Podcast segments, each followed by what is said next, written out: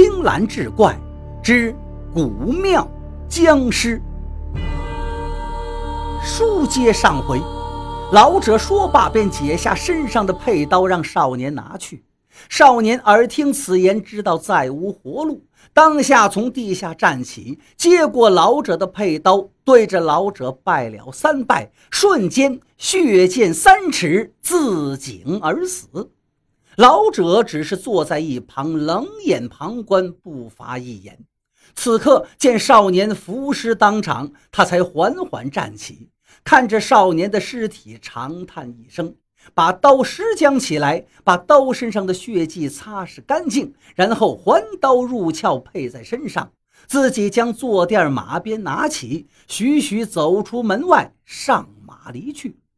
陈浩躲在洞里，大气儿都不敢出。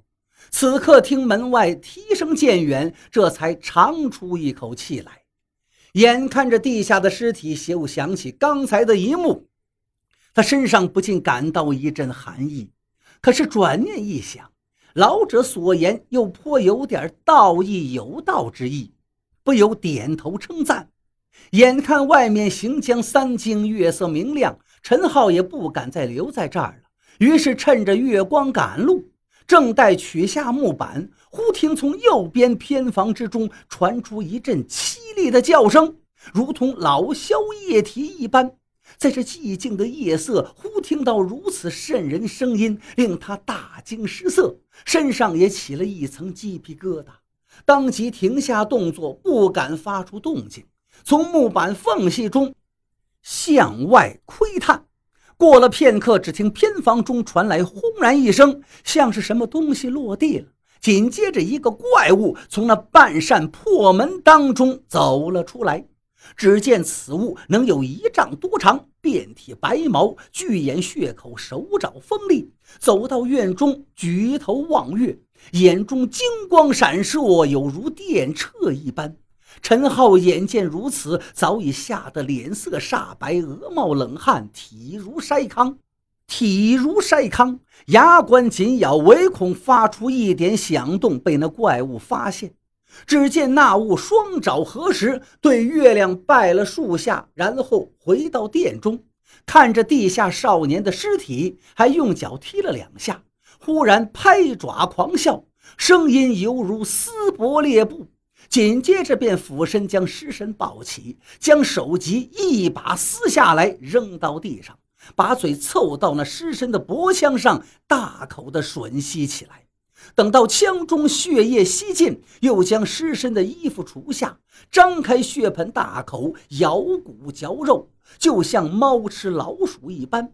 不到两个时辰，就连皮带肉吃了个干净，只剩遍地白骨渣子。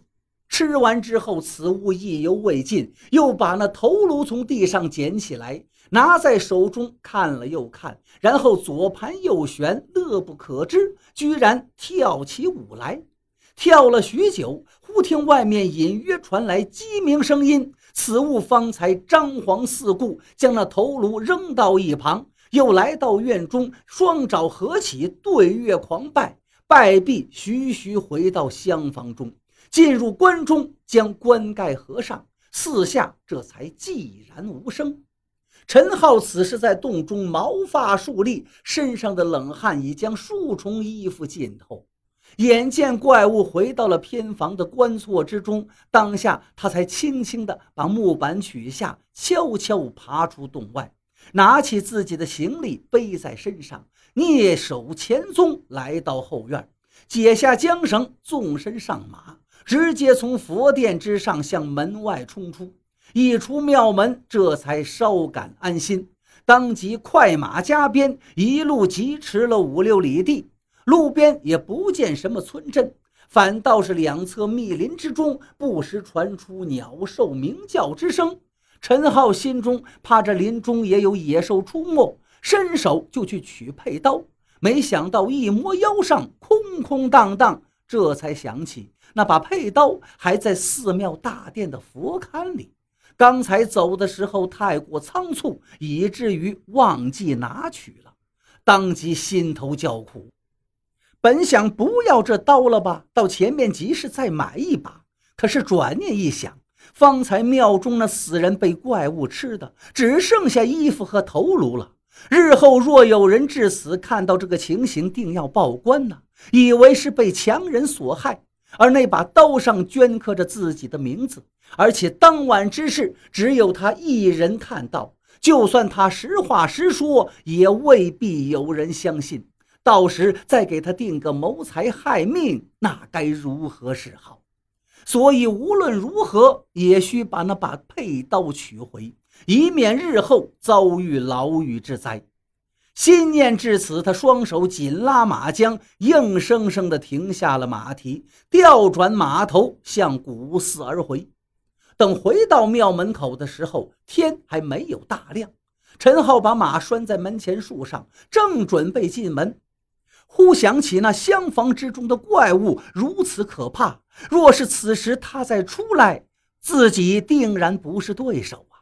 虽说此时天已快亮，自己最好还是轻手轻脚的进去拿出来走了就好，千万莫要惊动他。于是把身上的包袱放在马背上。蹑手蹑脚地进入庙内，唯恐发出一丝响动。庙里的情形和刚才走时一样，少年的头颅仍在院中，面目血肉模糊，衣服凌乱的扔在四周，看来并没有人来过。陈浩这才轻舒一口气，躬身悄悄地走进佛殿，一边轻轻伸手去佛龛中拿取佩刀，一边竖起耳朵听右边偏房中有无动静。而此时四下寂静无声，真调可闻。